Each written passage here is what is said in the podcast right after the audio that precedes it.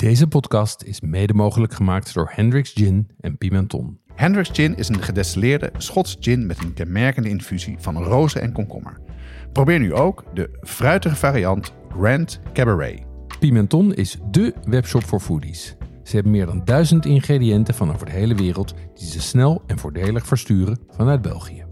Ook bij ons geldt geen achttien, geen alcohol. Jeroen, wanneer heb jij voor het eerst echte tacos gegeten? Ik heb voor het eerst echte tacos gegeten toen ik in twintig zestien in Miami was. Ja? Daar uh, was ik voor een conferentie en daar kwam ik een vriend tegen die in uh, Mexico-stad woont. En die tipte mij toen op een, uh, op een taqueria, zoals dat heet, daar in de buurt. Daar had ik uh, carnitas en margaritas uit de well. Dus uit zo'n, zeg maar, zo'n, zo'n soort van pomp waar gewoon margarita's aan kwam. Top. Was een topavond. Uh, was, een, was, een, was een hele goede avond. Maar nu ik mij wat heb verdiept in taco's. Ik dacht dus dat ik toen echte tacos had gegeten. Maar het was gewoon een flour tortilla. En er zat kaas op. Dus, en dat mag niet van jou. Dat mag niet van mij.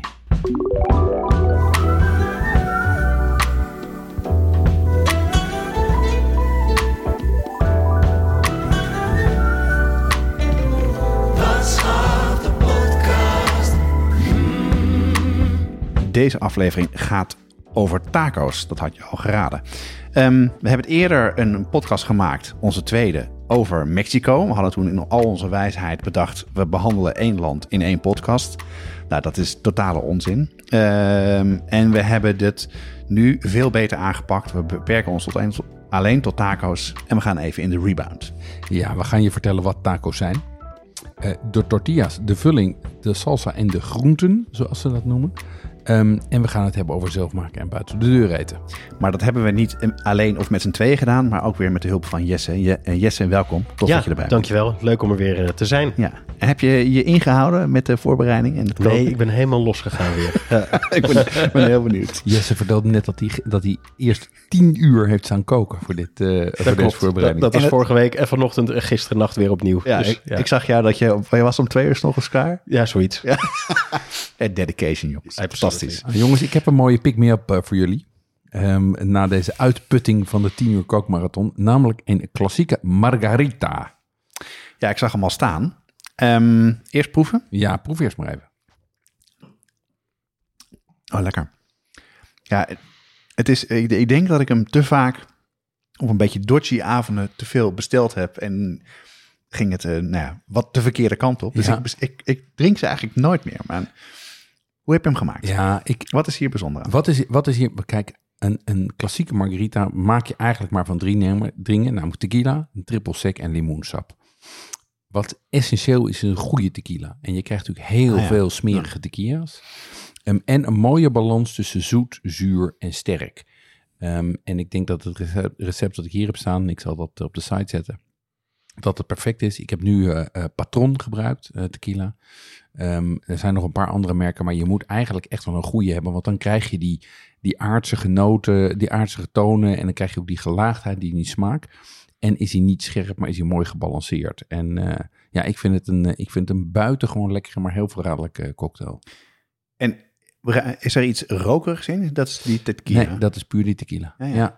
Het is fijn dat hij niet zo zuur is. Want dat vind ik het nadeel vaak met tequila's. En dat die super zout zijn.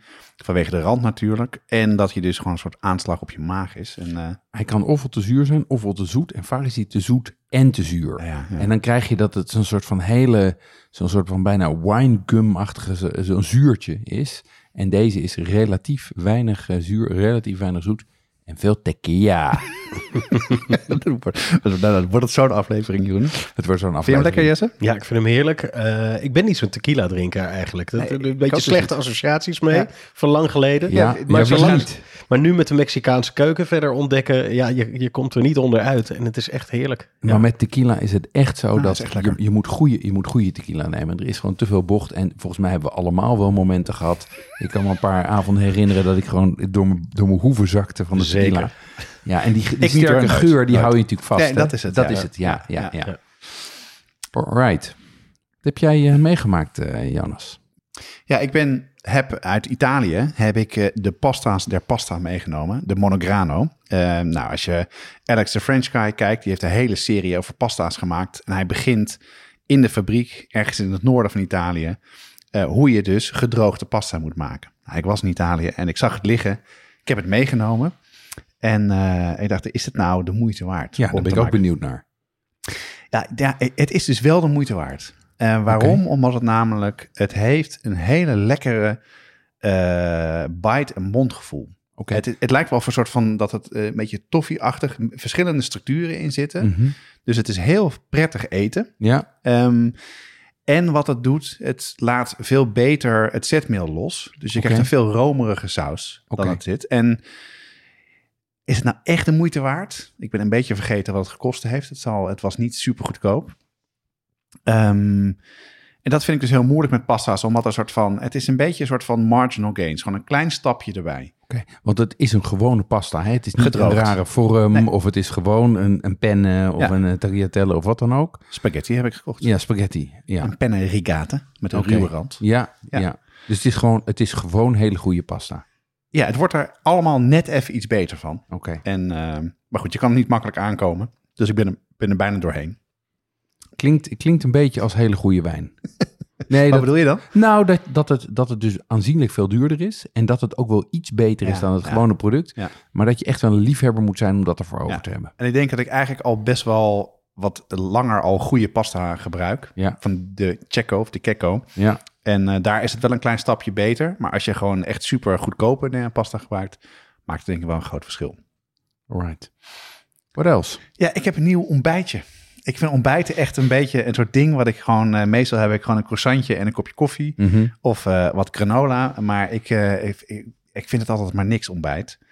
Um, tot ik op een gegeven moment dacht, ik ga een gebakken ei maken. Mm-hmm. En dan ja, pak ik een boterham. Toen zag ik in de, in de koelkast een bakje rijst liggen wat we nog over hadden. Ik denk, weet je wat ik doe? Ik ga het even stomen, de rijst. Mm-hmm. De, en ik had ook uh, crispy chilies had ik gekocht, een ja, potje. Ja. Dus ik had de rijst gestoomd, op een bord gedaan, een klein beetje sesamzaadjes eroverheen, heel klein beetje zout, uh, gebakken ei eroverheen met een dooier die, uh, die nog heel is, crispy chili en wat lente-eitjes. En dan snij je het dus in stukjes, eigeel loopt eruit, de fluffy rijst, helemaal top. Chinese toestanden ja, hier ja. Uh, bij de familie Nou het huis, wel ja. lekker. En ik heb dus een rijstkoker, dat weet de luisteraar waarschijnlijk al wel, maar die heeft ook een timerfunctie. Dat is helemaal handig. Dus heb ik 's avonds, heb ik uh, voor het slapen gaan, heb ik mijn rijst gewassen, erin gedaan, okay. aangezet. Die was 's ochtends beneden. Lekker dampende geur in de uh, go- uh, ja, uh, dampende rijst. En mijn zoon heb ik nu ook mee. Ik heb het vanochtend weer gemaakt en hij zei, pap, ik vind het eigenlijk heel lekker. Nice. Missie geslaagd. En verder zijn er heel erg veel kookboeklanceringen. Ja. Uh, het leuke ook weer dat we, dat we dat allemaal kunnen doen met z'n allen. Um, zo zijn we met z'n tweeën geweest bij de lancering van het kookboek Een Tafel Vol van Meike Kruger. Mokum Eet, sowieso een fantastisch Instagram kanaal om te volgen. Was heel gezellig en heel leuk. Hij had dus de hele tafel volgd en allemaal lekkere hapjes. Uh, en de week erop uh, lanceerde Suzanne Arets haar boek Altijd Borreltijd. Ja, vijfde in de, de serie. Vijfde, ja. Ja. Nee, de derde in de serie. Derde in de maar serie. Wat dus interessant was, ze hadden dus een wereldrecordpoging gemaakt met de langste borrelplank. Het was echt, uh, het was denk ik wel een meest best georganiseerde lancering. Ook heel erg gezellig. Ja, toch Jeroen? Het zat hartstikke goed in elkaar. Ja, en als laatste ben ik uh, bij uh, het lancering van Memmish geweest van Jonah Freud. En zij runt de kookboekhandel in Amsterdam. Maakt heel veel kookboeken ook, ook zelf, waaronder de banketbakker van met uh, Kees Holtkamp. En dat was ook heel erg leuk. Dus uh, het is leuk dat die... Dat je, die, je komt er ook meer nieuwe mensen tegen die allemaal daarmee bezig zijn. Dus dat was helemaal top. En jij? Ja, even denken. Um, ik, heb een, uh, ik heb een nieuwe blender. Die heb ik al een tijdje, maar die heb ik nu voor het eerst uh, hummus meegemaakt. En dat is echt een feest. Echt waar? Een ja. groot verschil? Ja, enorm verschil. En, ja, ik, dit, dit is zo'n, zo'n, zo'n power blender, zo'n uh, Vitamix. Ja. Dus dat is een monster qua kracht. Um, en um, die maakt hem gewoon echt nog heel veel fijner. En de eerste, de, de eerste, dit was de eerste keer dat, laat ik zeggen, als ik hem fijn draaide, dat hij uh, helemaal zacht was. Nivea zacht, zoals we dat zegden. Maar um, uh, vanwege de kracht nog wel stodgy. Dus ik moest hem zeg maar nog extra verdunnen om hem weer zacht te krijgen. Oh, serieus, vanwege de... Het werd een soort van stopverf. Oh, grappig. Maar stopverf niet met klontjes, maar gewoon helemaal fijn. Helemaal fijn. Ja, ja. Dus, uh, dus dat was fijn. Um, en, uh, en daardoor heb ik ook weer een hernieuwde interesse in tahina. Um, uh, maar dat is voor een andere aflevering. Uh, en ik ben geweest bij Public Space. En wat is dat, Public Space? Ja, Public Space is een, uh, is een restaurant in Amsterdam-Noord. Um, dat zit daar uh, bij uh, het oh, zit ja, daar, zeg ja, maar ja. bij het oude, voormalige showterrein. Dat is nieuw, hè? Ja, en dat vond ik hartstikke goed. Dat Vertel. was een... Uh, ja, ze zitten op een, uh, op een beetje, laat ik zeggen, op een... een, een Ze zitten op het spoor van um, een beetje Nordic uh, koken. Dus heel uh, basis met veel groenten. En, maar er zitten af en toe wel verrassende elementen in. Een chiliolie of um, de stracciatella. Dat is zeg maar de binnenkant van de burrata. Ja. Heel mooi gepresenteerd. Hele ontspannen omgeving. En heel betaalbaar. Oh, dat is altijd gerechtjes van twaalf, veertien, zestien euro. Ah, ja? Um, ja, dus dat vond ik, een, uh, dat vond ik echt een eye-opener. Public Space in Noord. Leuk, nou, op het lijstje. En tenslotte hebben wij uh, de eerste aflevering opgenomen, eerste afleveringen opgenomen van onze nieuwe podcast. Bestellen kan altijd nog. En dat was een... Bestellen kan altijd nog. Ja, sorry. Ja, die. Je um, moest op een knopje drukken. Je moest op een knopje drukken. En uh, ja, dat was ontzettend leuk om te doen. En, uh, en ik ben ontzettend benieuwd hoe dat gaat worden ontvangen. Ja, dus dat was echt erg, een bevalling. Ja. Elke maandag komen we met een hele korte podcast, hè? Ja, korte podcast met daarin een weekmenu, een uh, één gerecht en een keukenweetje. In een kwartier genoeg inspiratie voor de hele week. Ja, en voor de mensen die hiernaar luisteren, hij is in een andere feed. Ja. Dus zoek hem even op uh, waar je je podcast luistert. Bestellen kan altijd nog. En abonneer je. En dan met je elke maandag krijg je inspiratie voor een week lekker koken. Zo is het. Jesse, jij hebt ook een, uh, een, een herculesk project uh, Zeker. afgerond. Ja, absoluut. Ja, zoals de luisteraar wel weet, hadden we natuurlijk een hot sauce competitie. Uh, we hadden een competitie voor de beste Nederlandse homemade hot sauce tweeduizend tweeëntwintig. Um, en uh, ja, dat hebben we afgelopen weken hebben we dat, uh, gedaan. We hebben geproefd, we hebben een event uh, gehad waarin de beste werd, uh, werd uitgeroepen. En dat was uh, enerverend en interessant. Um, vrijdag twee weken geleden hebben we eerst uh, de eerste selectie geproefd. vierendertig stuks kwamen er ja. uh, bij ons binnen. Um, allemaal met verschillende creatieve labels, creatieve receptuur. Ja. Uh, van alles wat. Uh, hey, en uh, jongens, de volgende dag, hoe was het? Naar de wc? Ring of Fire. Ja, bij mij, ik moest om vijf uur 's ochtends, moest ik al, uh, werd ik al wakker. Ja, het was, het was, vrij, het was vrij intens. Het ja, was vrij intens. Ja, ja. Een hele hete hebben we gehad. Hè? We hebben ja. met z'n vier geproefd. Ik vond op zich de hitte nog wel meevallen. Ja, ik had het erger waar. verwacht. Ik ja. denk dat er twee of drie waren die echt over het randje gingen. Maar we hadden ook echt ingezet op een culinaire wedstrijd. Dus iedereen die meedeed, hadden we ook in de aankondiging gezegd, we gaan voor de smaak. En natuurlijk speelt hitte een rol, maar het is geen competitie wie de heetste saus kan maken. Nee, maar als je de vierentwintig binnenkrijgt, dan, dan uh, cumuleert het natuurlijk. Het cumuleert ja, zeker. vierendertig. Ja. vierendertig, uh, dat bedoel ja, ik. Ja, ja, precies. Ja.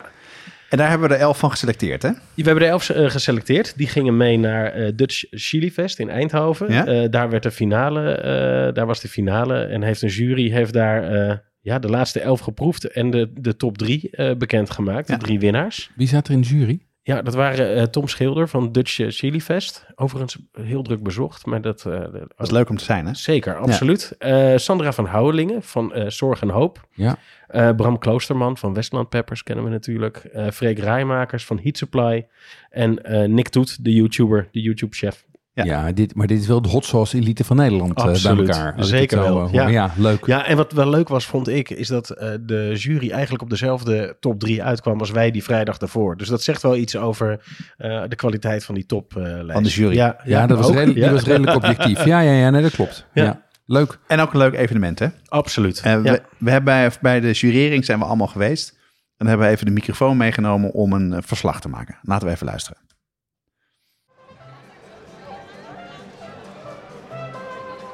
We zijn uh, aangekomen bij Dutch Chili Fest in Eindhoven. We komen hier voor de verkiezing van de beste hot sauce van Nederland. Jesse, hoe, uh, hoe gaat het? Ja, het gaat goed. Een beetje stress uh, op het laatste moment om alles nog even te regelen. Maar het gaat goed komen. De jury komt zo meteen aan en uh, ja, dan gaan we van één tot en met elf. We zitten hier in een ruimte en uh, er staat een grote tafel. En daarop uh, worden in bakjes elf hot sauces uh, uitgeschonken. Die gaan zo allemaal stuk voor stuk beoordeeld worden. Hoe smaakt die, uh, Nick? Gadver... Nee, nee, hij is lekker. Hij is lekker, ja, ja, ja. Wat mij betreft mag hij iets pittiger. En hij mag, hij mag iets hoger op smaak. Ik kan hem wel gewoon lekker op mijn op mijn vreten gooien. Maar ik vind hem net iets te... Hij mag wat dieper. Ik sta hier bij een dranghek. En daar staan een aantal mensen te kijken naar de beoordeling. En naast mij staat iemand die uh, heeft ook ingezonden. Wat is je naam? Bart. Jij hebt een saus ingestuurd. Ja, ja, de Mango Jumbo Spicy Tango. Ik keek vrijdag in mijn mail en toen zat ik bij de, bij de selectie. Dus uh, nou ben ik benieuwd. Ik vind het ook leuk dat uh, Nick Toet, uh, de YouTuber, uh, meejureert, zeg maar. Maak je die saus alleen voor jezelf of ook voor vrienden en, uh, en bekenden? Uh, deze batch was zo klein, dus uh, er waren maar een paar potjes, dus jou ook lekker voor mezelf. Nou, we gaan kijken hoe je het doet. Succes. Is goed, dankjewel. Een van onze juryleden is Sandra van Houwelingen Ramadin. Heb jij lekkere sausen geproefd? Ja, ik vond bepaalde sausen vooral lekker als er niet alleen peper was wat je proefde, maar dat men echt zorg had besteed aan de balans van de ingrediënten. En vond je het moeilijk om de, om de, de, de, de beste sausen eruit te pikken? Nou, er zaten een paar goede tussen. En in die zin had ik er drie, zeg maar, waarvan ik dacht, nou, dit, dit springt wel een beetje uit. Ik moet wel zeggen dat op een gegeven moment had ik zoiets van, wel, hè, dan wordt het toch wat pittig. Maar er waren beetje heet. Mooi gedaan, ook uh, goed geregeld en uh, ja, hartstikke leuk om mee te doen. Zo Jesse, we zijn uh, klaar. We hebben ja. de winnaars gekozen. Ja. Kan jij misschien even kort vertellen hoe je, hoe je de hele competitie vond en wat je is opgevallen? Poeh, ja, nou, veel inzendingen. Heel veel creativiteit zagen we terug in de flesjes, in de smaken en de receptuur. Er was een groot verschil in kwaliteit. Het verschil tussen de allerbeste en de allerslechtste is behoorlijk. Uh, en wat we ontdekt hebben is dat het gewoon knettermoeilijk is om een goede saus uh, te maken. Dat is echt, uh, echt niet simpel. Mats, we zijn hier op Chili Fest. Wat vind je daarvan? Ik vind het uh, heel leuk en uh, ik, het is drukker dan ik had verwacht. Hey, en ga je nog meedoen aan de, aan de verkiezing uh, Heatse Pepers eten? Ik hoop het wel, maar ook weer niet. We zijn klaar voor de bekendmaking van de top drie van de beste hot sauce, homemade, homemade hot sauces van Nederland. Ik loop het podium op met een grote groep uh, mensen. Jeroen is klaar. Ben je klaar voor, Jeroen? Wat zei je, Jonas? Ben je er klaar voor? Ik ben er helemaal klaar voor. Wat gaan we doen? We gaan uh, prijs uitreiken.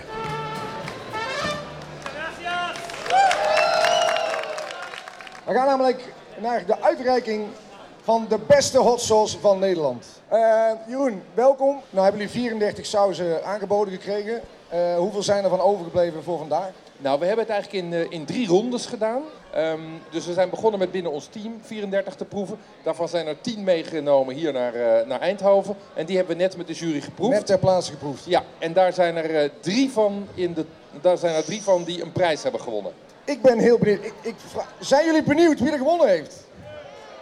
Dan begin ik met de nummer drie. En de nummer drie is Madame Apricot van Jan Lindfors. En hij wint een mes van de firma Moes. Mag een applaus voor Jan? Um, de nummer twee is ketchup van Albert Veerman. En van Albert Veerman weet ik dat hij hier is. Albert Veerman! Geef een groot applaus.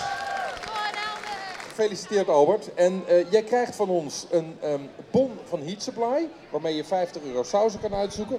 Een V I P-tour bij Westland Peppers en dat is hartstikke leuk. Maar hartelijk gefeliciteerd. Heel even kort, wat is het geheim van jouw fantastische hot sauce? Heel veel onderzoek, heel veel research. En vooral wat ik gezegd, de, de laagjes die ik erin doe, uh, ook door uh, het fermenteren, maar ook bijvoorbeeld knolselderij, garing. We zijn echt heel lang bezig geweest. Je hebt het fantastisch gedaan. Gefeliciteerd. Dan gaan wij nu. En dan gaan we nu naar de winnaar. Ja. Um, en het leuke van de winnaar is dat die saus gaat in productie worden genomen. Um, het juryrapport hierover zegt: uitgesproken en toch breed toepasbaar. Een zuur, zoet, pittig heel mooi in balans. En een prachtige kleur. Hij is gemaakt van anchopeper, Spaanse peper en, hier komt het bijzondere ingrediënt, gefermenteerde paardenbloemen. Maar de winnaar van de eerste Nederlandse hot sauce wedstrijd is Flower Power van Dennis van Wamelen. Dennis van Wamelen! Wow. Is hij hier? Dennis hebben wij net gebeld. Dennis is ziek thuis, oh. helaas. Um, maar hij krijgt dus een bokaal, die daar staat. De prachtige eerste prijs. Um, en hij krijgt, zijn saus wordt in productie genomen door White Whale. Geweldig. Heel erg bedankt. En uh, hopelijk zien we jullie volgend jaar terug. Dankjewel, tot ziens. Top, tot ziens.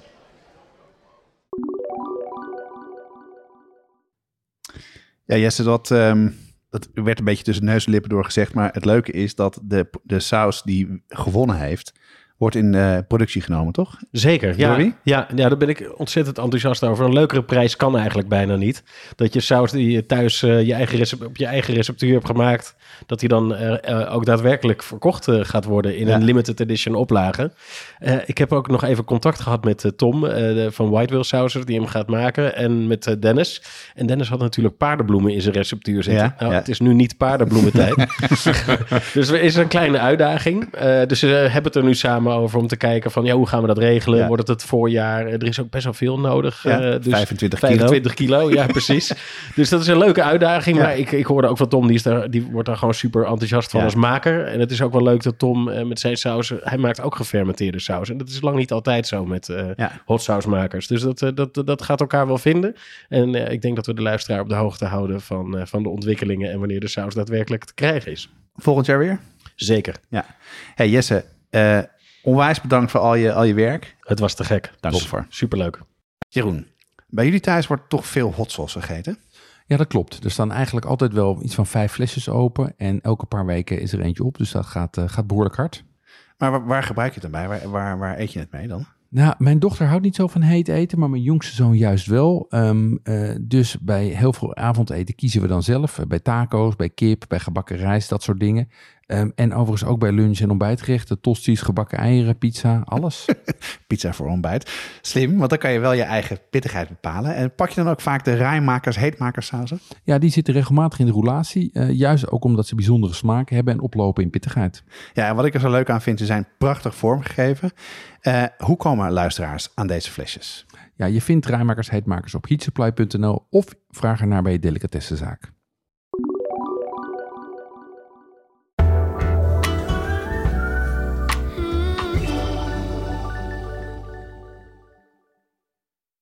Tijd voor taco's, Jeroen.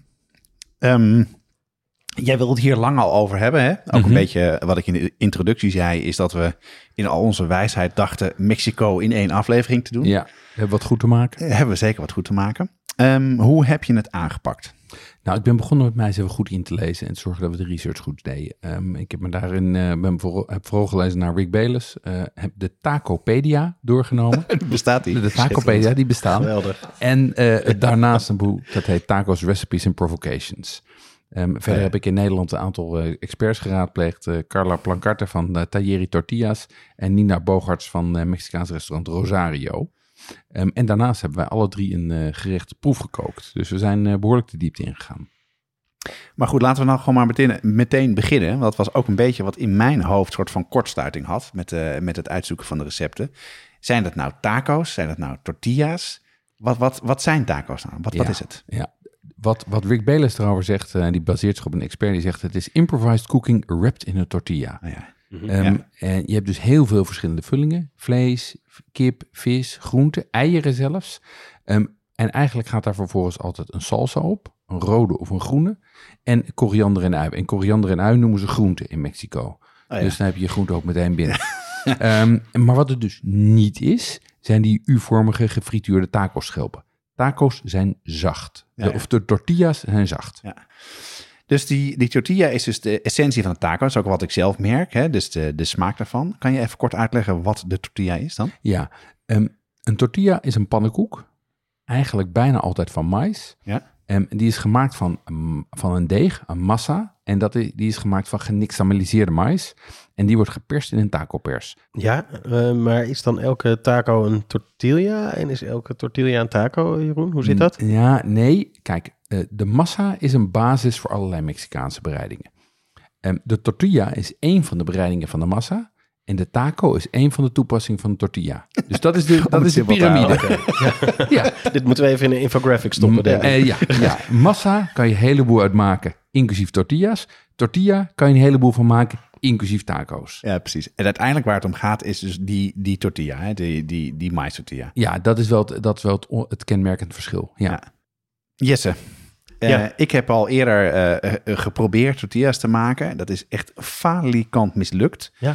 Ik had het ook op mijn, mijn lijstje staan om te doen, maar dat is niet gelukt. Maar jij bent er wel mee bezig geweest, geweest hè? Hoe ja, heb je dat gedaan? Nou, het ging eigenlijk best goed. Uh, je oh, hebt die, bij jou wel. Ja, je hebt, je hebt die, dat Masa-meel. Ik, ik weet ook niet wat er bij jou mis is. Ja, gegaan ik heb keer. gewoon maismeel uit de supermarkt gekocht. Oké. Okay. Maar dus niet het goede. Maar wat voor meel is dat dan? Ja, dat is de genixtamaliseerde uh, maismeel. Uh, die kon ik kopen bij de toko. En dan is het eigenlijk niet heel veel moeilijker dan de juiste verhouding water-meel. Je voegt er niks aan toe. Geen gist, geen zout, geen andere, andere stoffen. Ja. En daar kneed je uh, golfbalgrote balletjes van. Die gaan in de tacopers niet te hard drukken. Uh, en dan hou je een uh, prima uh, tortilla uh, over. Ja, tortilla pers moet ik ook weer zeggen. Het is zo ingewikkeld. Ja, maar is dat lekker dan? Uh, ik vind het beter dan, uh, dan die prefab in de winkel koopt. Ja, ja okay, vind ik wel. Ja. Ja. Ja. En je hebt meer controle. Hè? Dat vind ik als... als hobbykok vind ik dat interessant. Hè? Van, uh, hoe krijg ik hem perfecter? En je hebt er gewoon meer invloed op. Dus dat maakt het voor mij wel wat leuker. Ja, ja het interessante is, uh, de, als je, je hebt dan waarschijnlijk de Maïseka gekocht. Ja. Dat uh, genixtamaliseerde maismeel. Um, uh, toen ik het daarover had met uh, de taco-experts, die waren daar uh, bijzonder, die waren er grote tegenstanders van. Want die zeggen eigenlijk, dit, die, die industrie waarmee dat genixtamaliseerde maismeel wordt gemaakt, die is vrij problematisch. Daar worden veel uh, genetisch gemanipuleerde maïssoorten gebruikt. En bovendien zijn er uh, exotische constructies met uh, Amerikaanse exportsubsidies en schaalvergroting, waardoor door die productie van dat maismeel eigenlijk kleine boeren en kleine nixtamalisatieplants out of business worden geduwd. En dat heeft geleid tot iets wat wel vergelijkbaar is met wat je bij koffie ziet, zogenaamde third wave taquerias, waar ze dus hun eigen uh, taco's maken met uh, zelf genixtamaliseerde mais. Uh, okay. Jongens, we hebben het al een paar keer gehad over genixtamaliseerd. Uh, wat is dat eigenlijk, Jeroen? Ja, nixtamaliseren is koken van mais met kalk. En, en daardoor worden de schilletjes zacht en verbeter je de verteerbaarheid, de smaak en de voedingswaarde. Ja, en wat het dus ook doet, is dat het dus goed bij elkaar blijft. Hè? Want als jij gewoon maismeel neemt, dat valt gewoon volledig uit elkaar. Klopt. Dat mislukt. Hier blijft het een soort van, het zijn geen gluten denk ik, maar het blijft meer bij elkaar zitten. Ja, dat ik krijg meer samenhang. Ja. Ja. Je had het net over third wave uh, en over waar jij voor het eerst je echte tortilla hebt gegeten of taco, maar die was dus verkeerd. Want waarom was die verkeerd dan? Ja, hij was verkeerd omdat het een bloemtortilla was. Ja? Dus nou ja, dat is nee, mag niet. En bovendien zat er kaas op. Ook verkeerd. Oh ja, dat had je al verteld. Ja. Ja. Nou, ik heb dus diezelfde ervaring uh, gehad. Ik wist eigenlijk helemaal niet hoe je taco's kon eten. Hè, van tortillas. Uh, maar ik ben een keer in Kopenhagen geweest. En in Kopenhagen heb je het restaurant Sanchez. En dat is van de, de chef die ook Sanchez heet. En zij heeft bij Noma gewerkt. Mm-hmm. En daar uh, moest je naartoe, vertelde ze. En we gingen daar zitten en eten. En toen kreeg ik een taco. En vooral de smaak van de tortilla, de maïssmaak, dat was zo bijzonder en zo anders. Daar hebben we ook massa gegeten. Dus wat je net vertelde, ja, werd ook ver, verwerkt in een recept. En toen dacht ik, oh ja, dit is dus echt zoveel beter en lekkerder dan wat we kennen uh, uit de supermarkt van, van meel, wat een beetje muffig ruikt en heel snel heel keihard wordt in de pan. Dus uh, ja, herken dat wel. Ja, en, en het leuke is, wij hoeven niet meer naar Kopenhagen om dit te eten. nee, nee, maar dat is het goede, want we, we hebben dus uh, uh, tortilla, tortilla Tayeri. Ja, heb je mij gesproken, hè? Ja, die importeert zelf mais uit Mexico. Die hm. nixtamaliseert dat hier. Die, heeft een, die maalt dat. Oh, vet. En die perst daar verse tacos van. Gele, witte en blauwe. En het grappige is, verkoopt dus ook die massa los. Want die massa wordt dus ook voor andere dingen gebruikt. Dus als je heel graag zelf je tortillas wil, best- wil maken, kan je bij haar ook massa bestellen. Maar kan je er ook andere dingen als nopales of zo van maken. Ja, dus dat is te echt een, een ja. leuke tent. Ja. Ja. En hoe kom je eraan dan? Dan kan je gewoon bij haar online bestellen. Oké. Okay. Ja, Jeroen, smaken die verschillende soorten ook uh, anders? Ja, je, je, hebt dus, je hebt dus de gele, de witte en de blauwe. En, en wat Carla van, uh, van um, uh, Tayeri daarover zegt, is dat de gele die ruikt naar kippenhok. Zo zegt ze dat. Ja, die ruikt naar kippenhok. Ik kan me er iets bij voorstellen. Ja, ja, ja. Een beetje maïzig. Ja. De witte die is redelijk oh, zo, neutraal. Zo, zo ja. kippenhok. Ja, oh, ja, kippenhok. Um, en de blauwe die ruikt een beetje gras, die heeft een geur grassig en aards. Ja. Het zijn vooral de geuren die verschillen. Heel even ja. de tweede, want ik praat er doorheen. Waar, waar ruikt die naar? Ja, die is re- relatief neutraal. Dat oh, is ja, een, okay, een, ja. een neutrale. En dat zeggen zowel um, Carla als, uh, als Nina. Zeg, eigenlijk is een tortilla gewoon een drager van wat je erop doet. Ja, ja. Mm-hmm. Het is ja. een vessel. Ja. Je hebt het net ook al even gehad over de bloemtortilla. Wat, wat, wat weet je? Ja, bloemtortilla is natuurlijk wat we hier het meeste zien. He, dat zijn de, zowel de wraps als de tortillas die je loskoopt. Ja. Of die gorditas, die kleine dikkertjes. Um, die kom je in Mexico eigenlijk bijna niet tegen. heb ik me laten vertellen, want ik ben er nog nooit geweest, dus het is even een slagje om de arm. Maar um, het komt eigenlijk vooral in het noorden voor, dus in het, uh, laat ik zeggen, in, in Texas. Want Texas was natuurlijk, dat hebben we eerder ook al gezegd, Texas was onderdeel van Mexico, hè, mm-hmm. tot achttien zestig of zoiets. Ja, ja. Dus in het noorden, dus in Texas en in helemaal Noord-Mexico, kom, kom je wel bloemtortillas tegen, maar die worden eigenlijk vooral gebruikt voor sincronizadas en quesadillas. En nu zeggen jullie... Kaas. Wat zijn, wat zijn synchronizadas?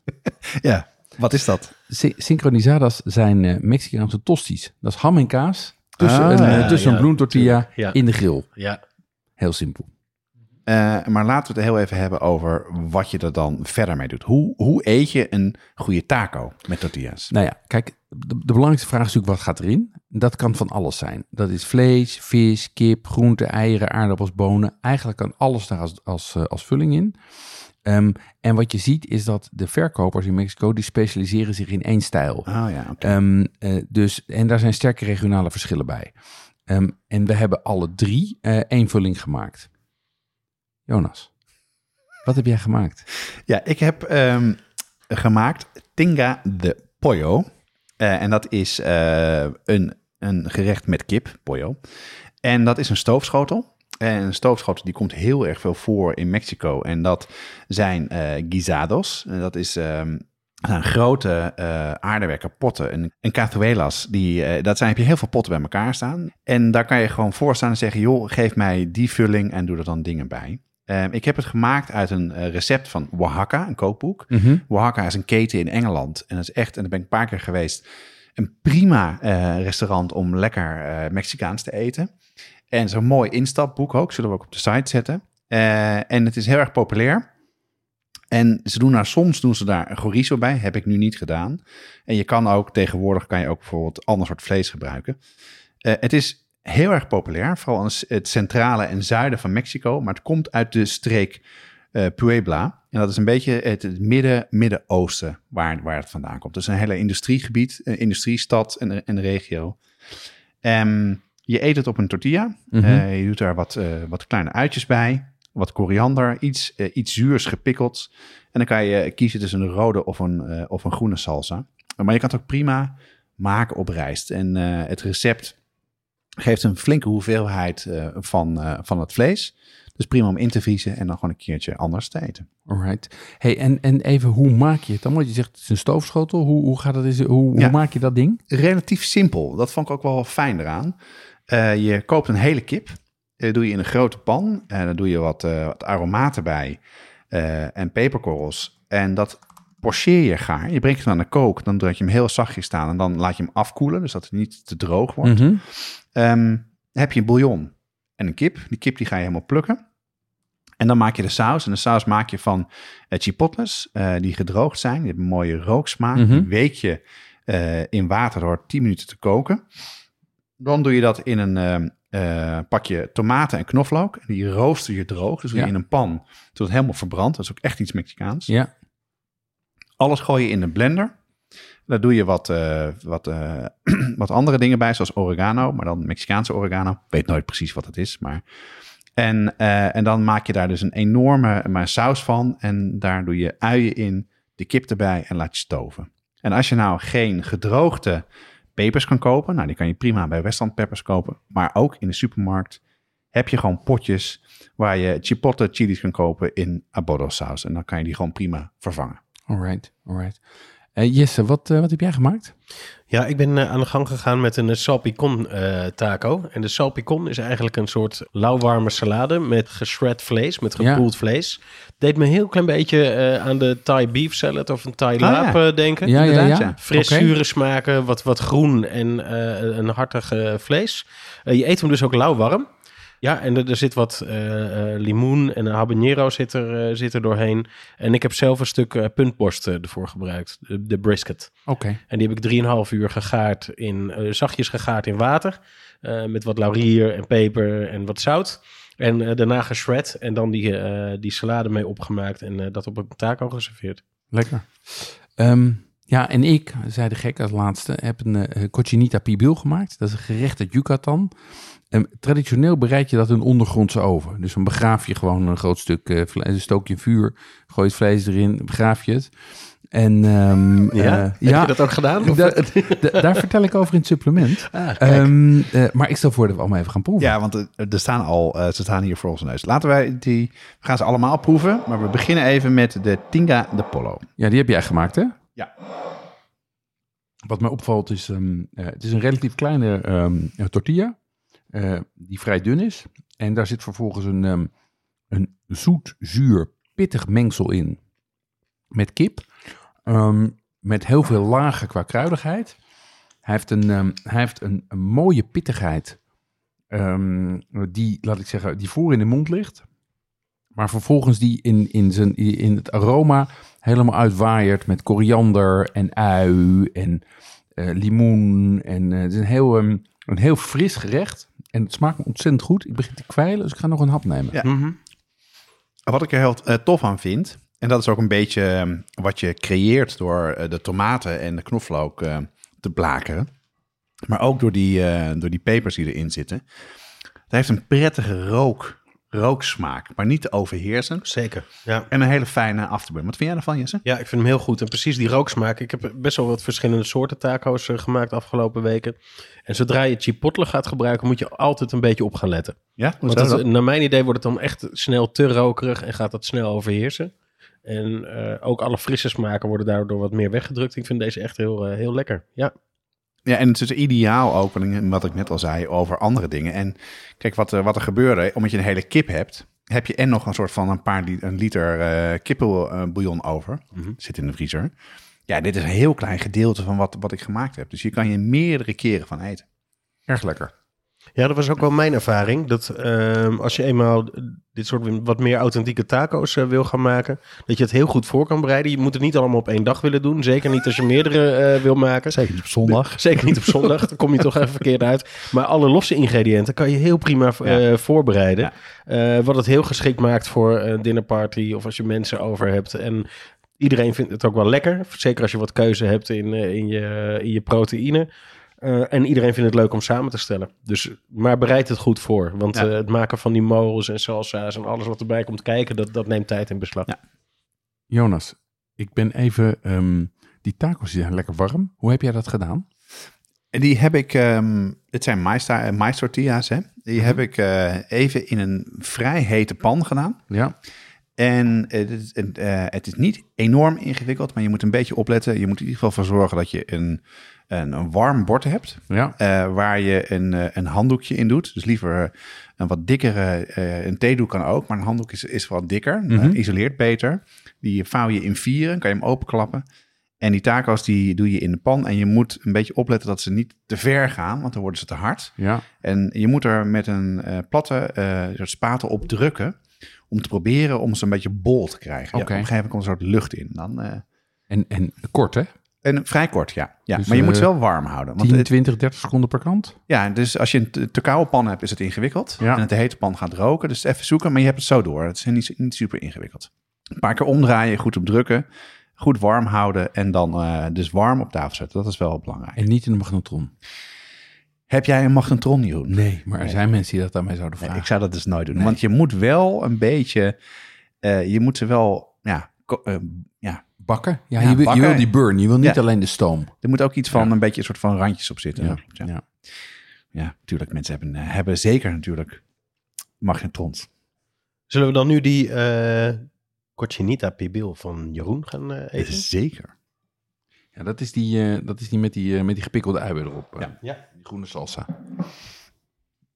Het is heel populair, hè, Pibil. Ja. Als, als vulling.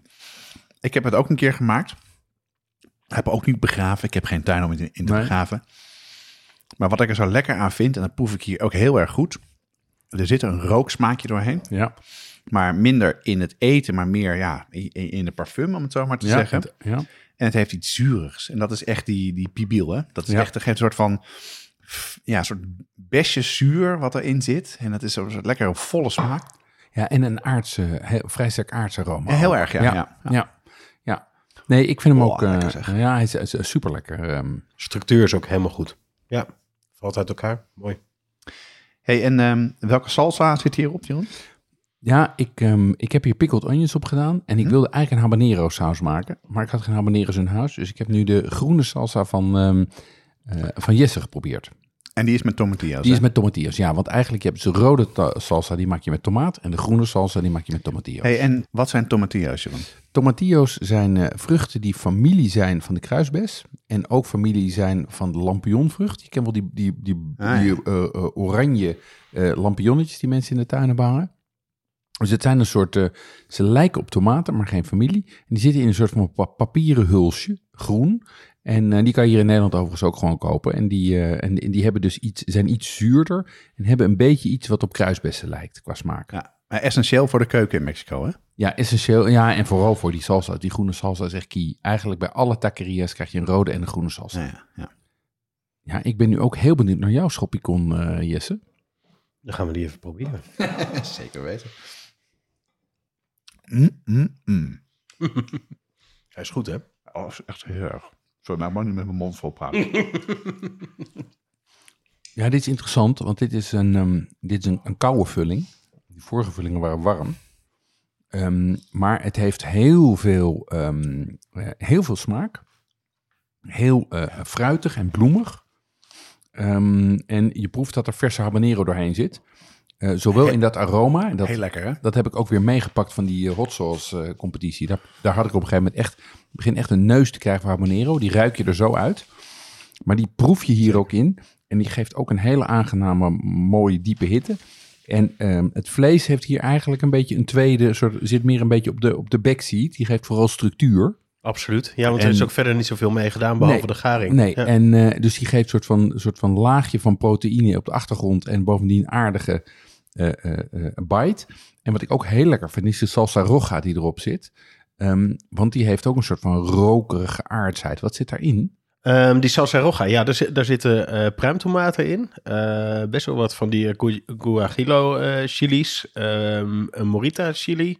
Een klein beetje chipotle, wat komijnzaad, uh, Mexicaanse oregano, daar heb je hem weer. Ik, ben, ik moet echt nog even uitvinden of dat echt anders is dan de Italiaanse. Nou, het, is, het is echt anders. Ja, ja. Dat, ik geloof ja. het, maar ik ja. ga dat nog eens even verder proberen.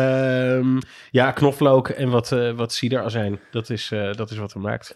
Ja, het, het leuke is, uh, wat, wat zowel Nina als Carla zeggen, is dat de salsa's zijn waar de taquero's zich mee onderscheiden. Mm-hmm. En wat je ziet dus eigenlijk, dat al die, die, die, die, die taqueria's in Mexico, die hebben over het algemeen...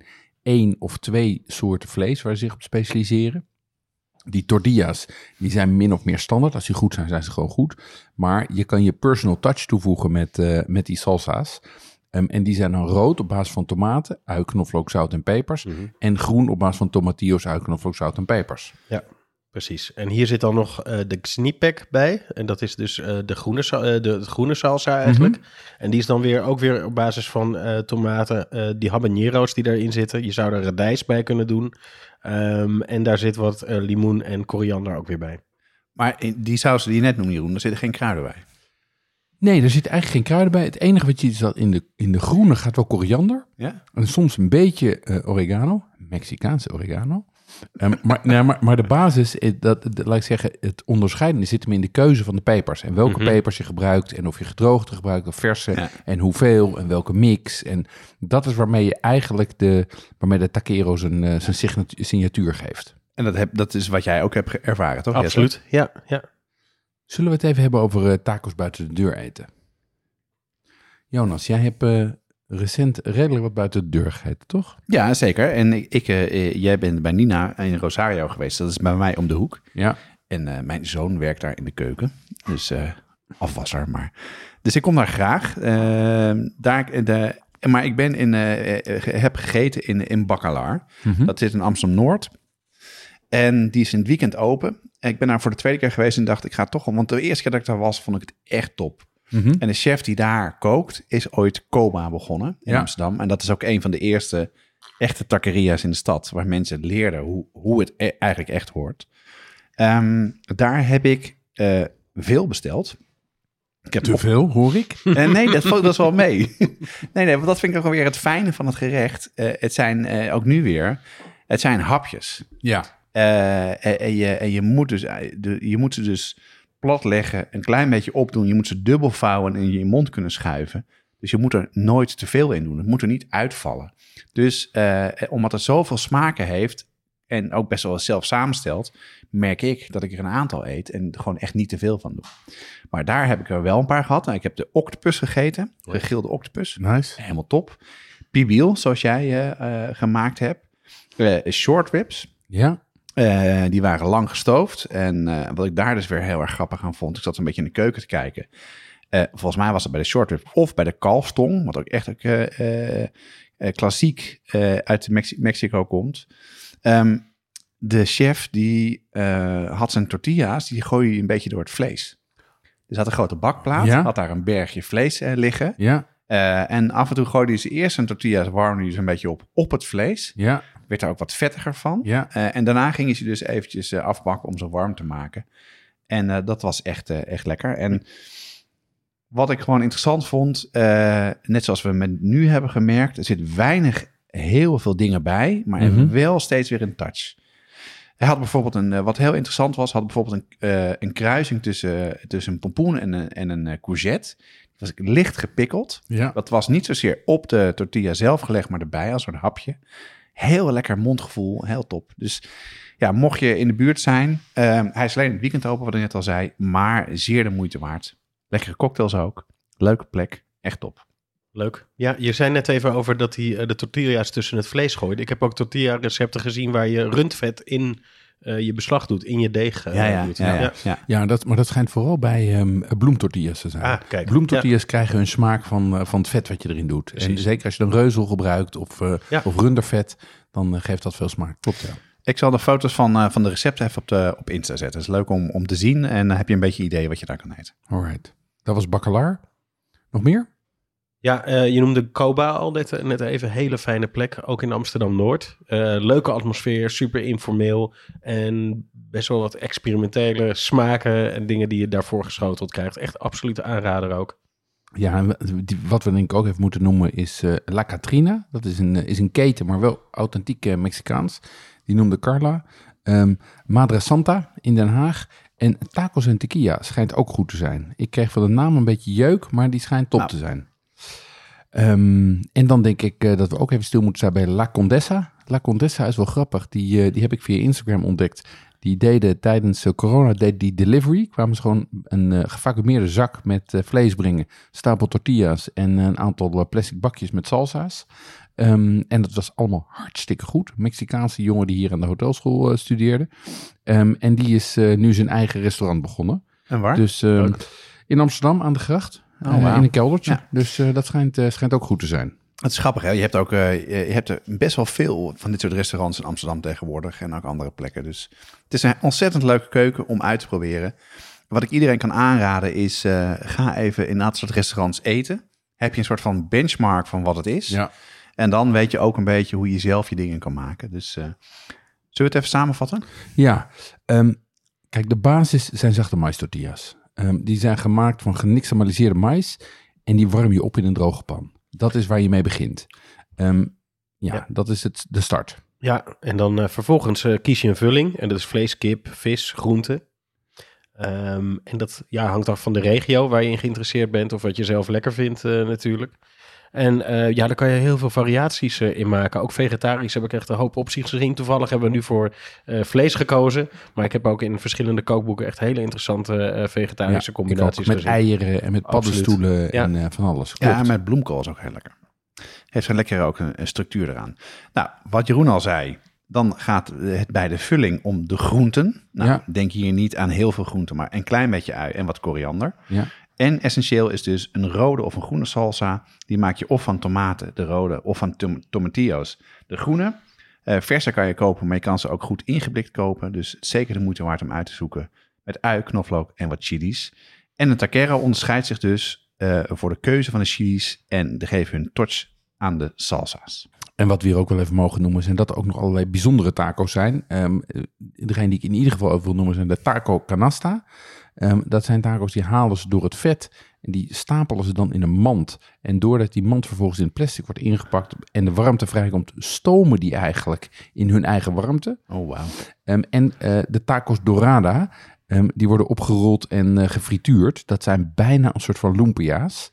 Um, maar dat is dus ook weer een hele eigen variant. En wat mij betreft is dat genoeg basis voor een, uh, voor een tacos twee punt nul. Zeker, want bij, bij een bacalar heb ik namelijk een gefrituurde taco gehad. Dat heb ik nog niet gezegd.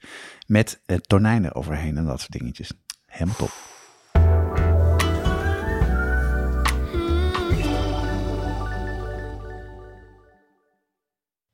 Voor de luisteraars van de gratis podcast zit het erop voor deze aflevering. Voor de brigade gaan we nog even door met het, het supplement.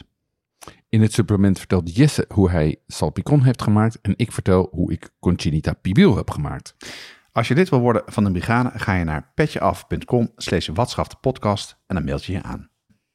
Deze podcast wordt gemaakt door Jonas Nouwen en Jeroen Doucet. Een dank aan Jesse Burkink uh, voor de research en, uh, en het lekkere eten. Het team bestaat uit Corianne Straathof, Annie Tazelaar, Paul Veldkamp, Cato van Baddenburg en Jesse Burkink.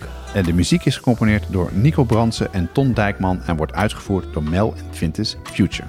Tot de volgende keer. Tot de volgende keer. Tot de volgende keer.